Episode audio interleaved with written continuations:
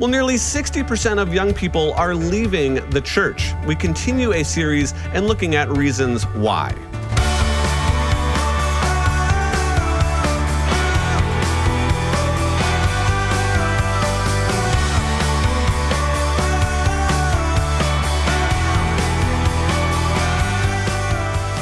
Thinking Christians. Welcome to the Unapologetic Show where we defend truth without compromise. Truth is under attack in our culture, and we are here to continue to put forth reasons that what we believe is true as Christians. With Dr. Bobby Conway, the one minute apologist, I'm your host, Tim Hall.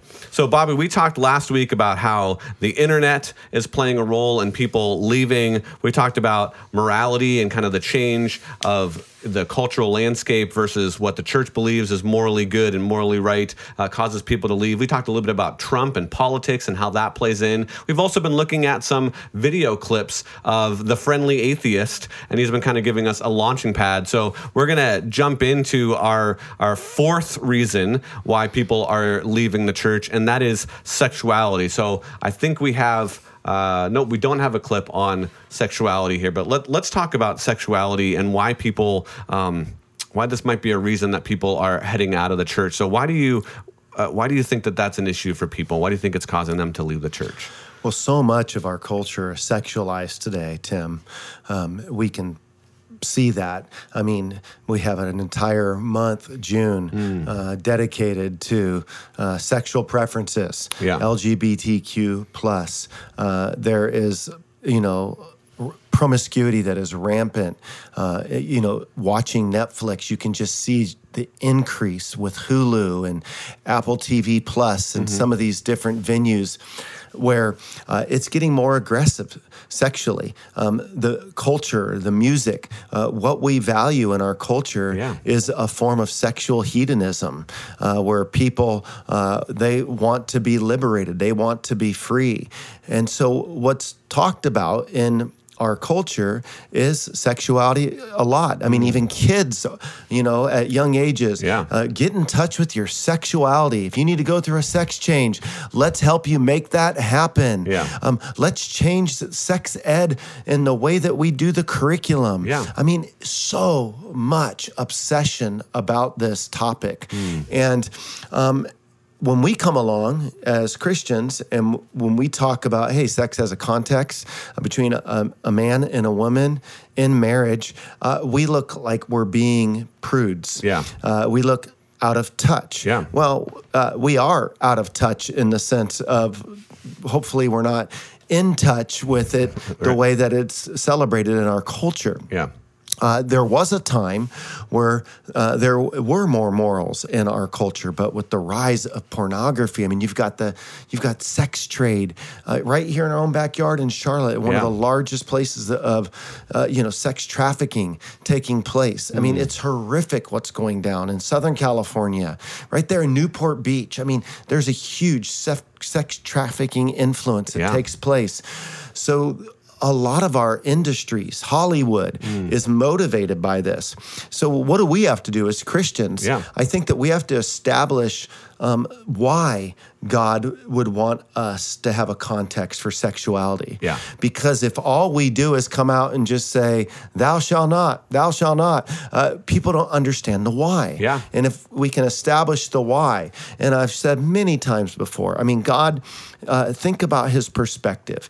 Um, there would never be an S, there never would have been an STD had we just followed God's plan of sexuality. Exactly. Uh, think about the amount of insecurity in marriages because of a lack of sexual self control, mm. uh, because couples don't trust each other, because they didn't wait. And I think that God wants couples to have security in their marriages. Yeah. And that comes through having a sense of trust for one another. Mm. And He doesn't want them to know the consequences, the guilt, the shame and the pain of a wrecked marriage as a result of those who can't exercise sexual self control. Yeah. So, God's vision for us is to be self controlled people. And He realizes that if you can be uh, if you can exercise self control in the department of sexuality, well, then that's going to help you to be able to have an abundant marriage. Right. It's going to help you to, um, you know, what happens? You get couples they start dating,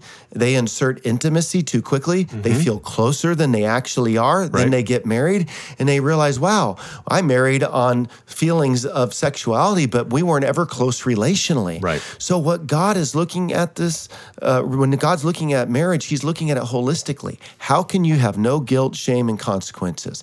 How can you have no STDs? How can you have security? Trust, love. How can you build the relationship in the right order? See, the culture, while they're celebrating the sexual ethic, what they don't do is they never tell us about all the consequences Right. that are happening. And so they just talk about the, the front side of it, like, oh, it's going to be fun. Yeah. But they're not letting us know about the destroyed marriages, about how insecure people are to get married because they don't Mm. know that it's worth it. They're not talking about the STDs, uh, the the the pregnancies, all, all the things that are happening. Yeah. They don't tell us that. Yeah. No, I think you're exactly right. And I think again, in our spirit of concession here, we could look at it and say, yeah, there have been things like the the overblown purity culture movement that may have caused damage, that have uh, you know caused people to feel like they should be ashamed of their body when they really Sure. shouldn't be. And uh, you know, like uh, what was his name? James Joshua Harris. Yeah, Joshua Harris came out with the the you know the book, and then he recently kind of Yeah, you know, I Kissed fully- Dating Goodbye. Yeah, I Kissed Dating Goodbye, fully reconstructed. So you know, look all the pain and hurt that I've. So movements like that have caused some hurt and some pain, uh, and but then there's also just like how the church kind of deals with some of those different subjects. So how, what would you say to somebody that was hurt by the purity culture movement?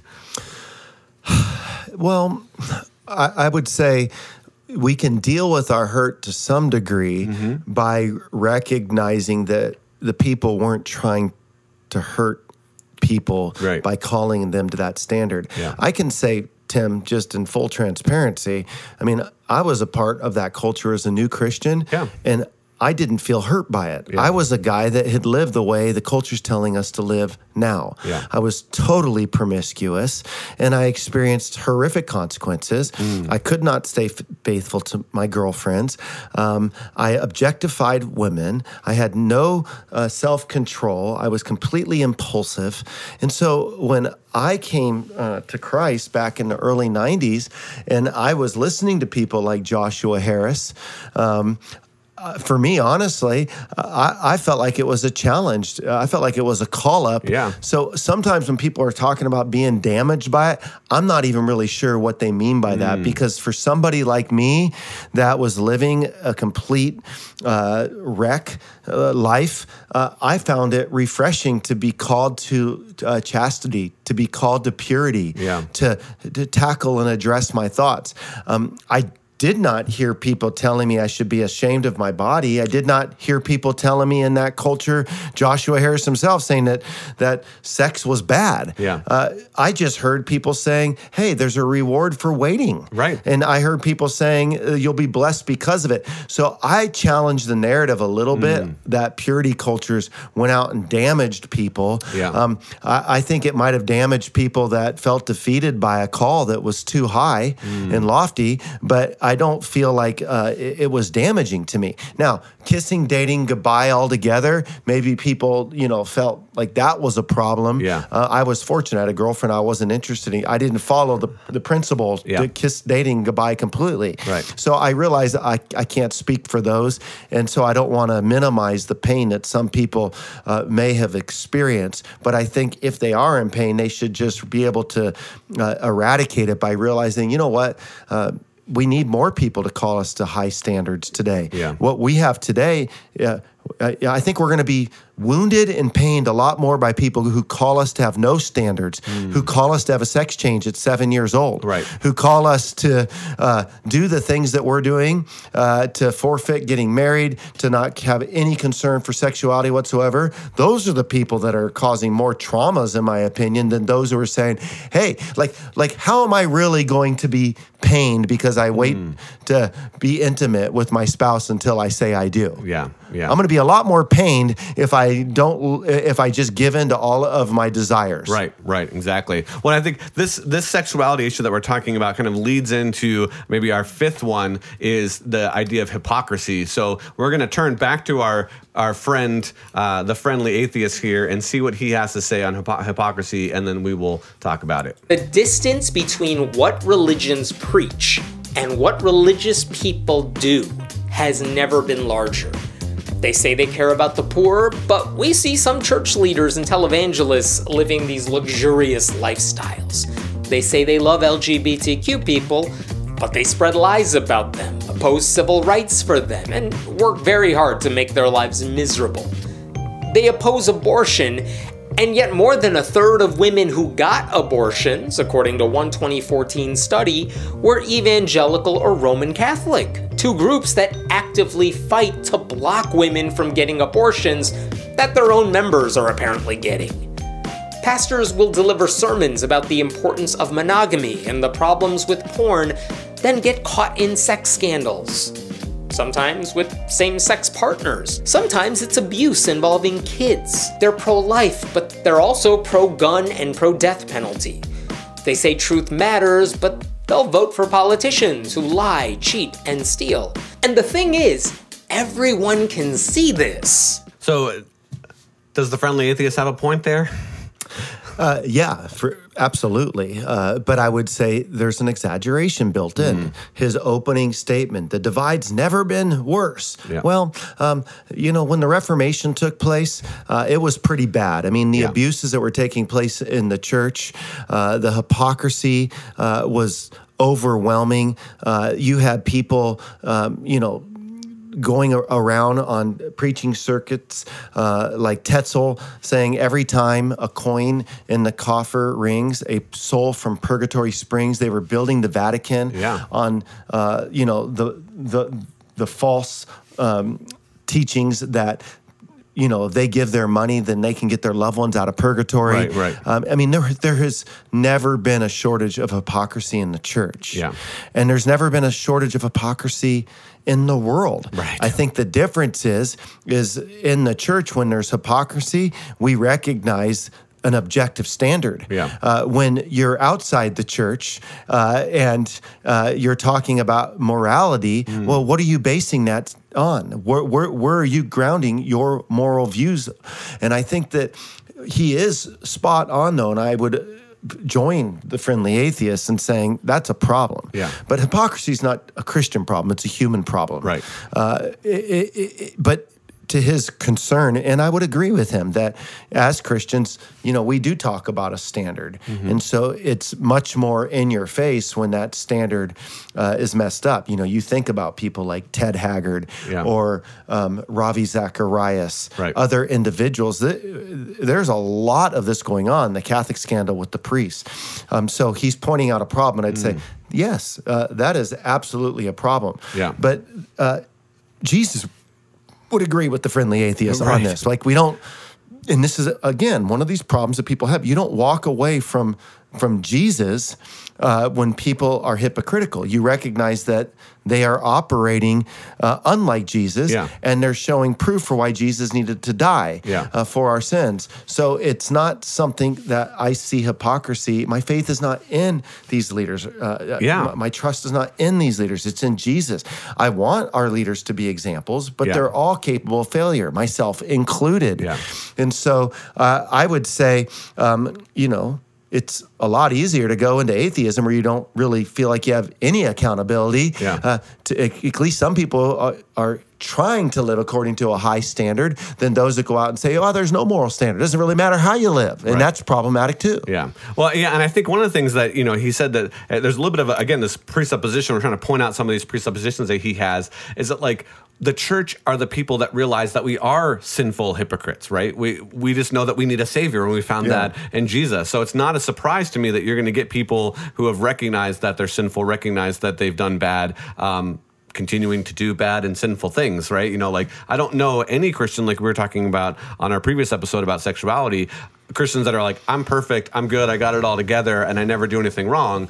But that doesn't also mean that we can't hold people to a high moral standard in some areas. We can say, yeah, we've screwed up. I want you to hold me accountable. I want to hold you accountable. And yeah, sometimes Yeah. we're, we're going to do that. And it's going to look Like um, I shouldn't drink, right. Because I'm a I'm a recovering alcoholic, Right. Right. Um, but if I ever drink again, call it hypocrisy, right? I, I'm Right. saying on record I shouldn't drink, but uh, it, it's not because I would believe that oh, all of a sudden I was okay to drink. Yeah. Um, you know, we fall short of our standards, and then hopefully we repent of it. So Right. When I had a relapse, right, several years ago, uh, you know, uh, it, that wasn't good. Uh, I shouldn't have, have had the first sip. That was kind of my learning lesson. Yeah. Uh, you know, but I acknowledged it. I confessed it, and you know, now four years later, I haven't had a sip of alcohol again. Right. Right. So it, we can fall shy of our standards. It doesn't mean the standard is wrong. It just means that we didn't live up to it. Right. So you don't. You know, mock the standard. You you know, fine, mock the people who fall short of the standard. But uh, we're going to always be able to mock that because no one's going to be able to keep this standard. No one's going to live like Jesus uh, perfectly this side of heaven, and Yeah. we recognize that. And if anyone's saying that they are, um, we should question uh, we should question them quickly because i mean i fall short of the standard every day i mean Right. uh, trying to live like jesus i mean you're talking about trying to live uh, after a model who's perfect and Right. none of us can do that Right, exactly, exactly. Uh, so before we get to the next one, I do want to quibble with one thing that the friendly atheist said. Is he he seemed to point out that there was an inconsistency between being pro life and and owning guns, and I don't think that there's an inconsistency there. I think. You know, we want people to not be murdered. We think the unborn are human and they deserve an equal right to life, but that doesn't necessarily mean that you can't have access to firearms for self-defense. But that was just one that thing was a silly that, that I thought I'd point out. Uh, let's go to our our next uh, category here, and this is science. We'll turn to the friendly atheists. At its core, science is about proving what we can and discovering evidence and asking tough questions and using all the resources at our disposal to answer them. Religion is about none of that. It's about taking things on faith and believing things even when your mind tells you they can't be true. Even if you're able to ask hard questions, you're always told the answer is to be found in one book and only one book. Are all answers found in one book and only one book? yeah i mean i just feel like okay so while he's being friendly it's just not honest Yeah. i mean it really isn't uh, that's dishonest. I mean, I don't feel like the only answers are in one book, and I'm just looking for faith. I, I, I, don't even know what he's talking about. Yeah. He's he's taking a fringe approach to things. I mean, God's given us the scriptures, right? And we have the book of nature. And uh, there are plenty of Christians that are pro science. Um, uh, you know, I mean, uh, Uh, look at the lecture that we got the chance to hear recently by J. Warner Wallace on person of interest. And Yeah. you, you, you hear this argument that Christians haven't been scientists, and he just raised the bar of showing how many Christians have been scientists. I mean, Francis Collins in his book, The Language for God. Yeah. I mean, think about just him as a modern day example. Um, William Lane Craig uh, has definitely went up against some of the greatest scientists Right. of our day. In fact, atheists fear debating him, and he's not against science. Yeah. Uh, I mean, modern day cosmology shows that, uh, that that the universe had a beginning, right? Well, we believe that the universe had a beginning as well. That God created the universe at a time in the uh, past. Right. And I think that as it relates to God, we're just saying that He's a necessary being, Yeah. that He's an uncreated being who's the cause of all things. Uh, but that doesn't mean that we can't do science. It doesn't mean that we can't be aware of DNA or we can't be aware of astronomy or we can't be aware of modern day medicine Right. uh, because we're Christians. Yeah. Uh, in fact, uh, I- I think it's harder for me to understand um, how the friendly atheists can uh, just be so confident, like believing that all this just happened to show up Yeah. uh, uh, on naturalism. And why should we trust um, our logic on account of basically what takes place according to Darwinian evolution? Yeah. So uh, I, I think it's just something we have to quit doing, saying that Christians can't do science. There's plenty of Christians that believe in the, that the universe is, you know, over 13 billion years old, that Right. the Earth is 4.6, uh, you know, billion years old. Uh, what, what, how does that differ from the friendly atheists on Right. on age? Right. Um, you know, I believe in DNA. Uh, you know, the Christians Right. believe in the double helix. They believe in molecules. They be- so to say that, so where are we getting that information? If I'm saying I believe believe in DNA. I believe in proteins and molecules. I, I, I believe in genetics. I believe in astronomy, and I believe in all of these things. Where am I getting that information from? Am I getting that all from the Bible? Right. No, we're No, looking at no. modern day science, and we're saying that we can that we that that we can pay attention. Yeah. And I so that's dishonest on his part to say that that that that all Christians are that way, basically. Right. Well, and again, the, I think one of the presuppositions that we can point out and just his perspective is it seems a little bit like scientism, right? He doesn't seem like he's leaving room for any kind of philosophy or religion or theology to uh, elucidate truth claims for us. And so he's creating these kind of narrow categories. I mean, even things like, you know, young earth creationism or climate change or evolution, a lot of those have philosophies Yeah. that are attached to them. And that typically is what the Christian is rejecting, not necessarily what is discovered in the lab. So, talk to us a little bit about maybe those different methodologies or those different philosophies that kind of undergird scientism, right? Which it seems like he's he's kind of espousing here, and kind of the the conflict that we wouldn't have that you're talking about. There's no conflict between science and faith. Well, I mean, there there have been um, scientists that say, you know, we can't allow for a divine foot in the door, door, right? right. Uh, this idea that uh, methodological naturalism, that the only methods that you're allowed to use as scientists are those that are uh, naturalistic. So you can't give that divine foot in the door. You can't think about other um, philosophical explanations for, Right. you know, why is there something instead of nothing? Yeah. And so basically, your methodology limits you to even seeing other options. Mm. It blinds you from seeing other options. Now, is the friendly atheist correct that there can be some Christians that would say statements like, hey, just have faith in the Bible, or, uh, you know, you can't pay attention to science? Sure, there are people like that, but that's not all Christians. Uh, so, are if there's some people in churches like that that are leaving the church uh, in the name of sci- uh, science because they don't feel like they can reconcile it, well, then that is a problem where Christians need Hmm. to wake up and realize that uh, you know Christianity is not opposed to doing science. Right. Uh, but the Christians that I know, uh, I mean, rarely will you ever meet somebody that's that bulldogmatic. Right. We get that stuff on the internet and in our silos, and it's again speaking to the extremes. Just as not all atheists are unfriendly. Case in point, our friendly atheists. Right. I think that our friendly atheists could have done a better job of speaking more broadly Mm. to how Christians are. There's plenty of thoughtful, intellectual Christians that lo- can enjoy and enjoy and appreciate science. Yeah, I mean, again, I completely agree. I, I can't think of any Christian that would deny the effectiveness of the method of science, right? And so I think that's really important to kind of go into that so that there really isn't this conflict. Yeah, there may be some disagreements here and there. There may be some disagreements about, uh, you know, kind of going back to our, our politics from our last episode, how to deal with climate change, like Sure. what role should the state play in climate change or how much uh, humans are contributing to climate Yeah. change.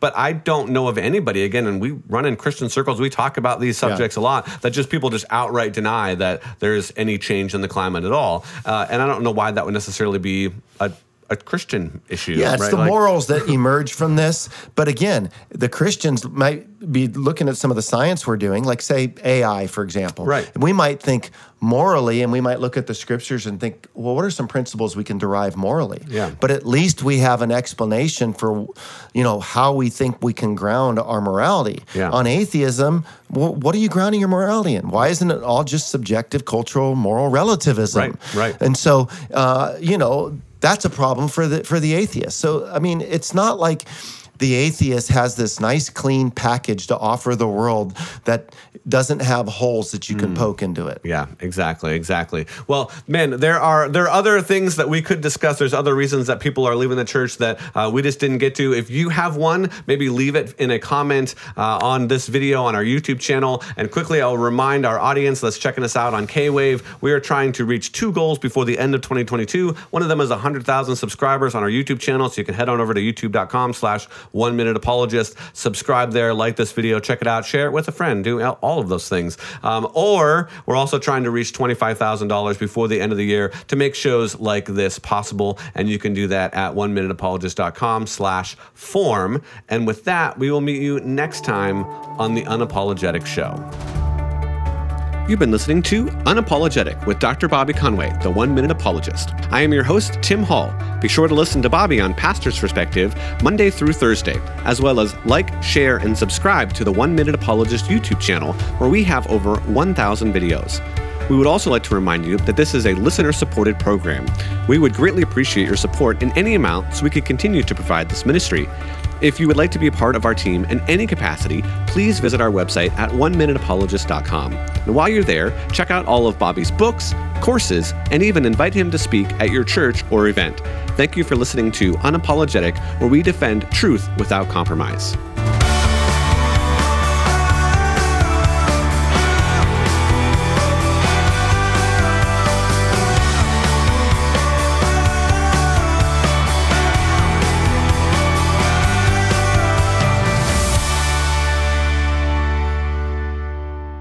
This program is sponsored by Calvary Chapel, Costa Mesa.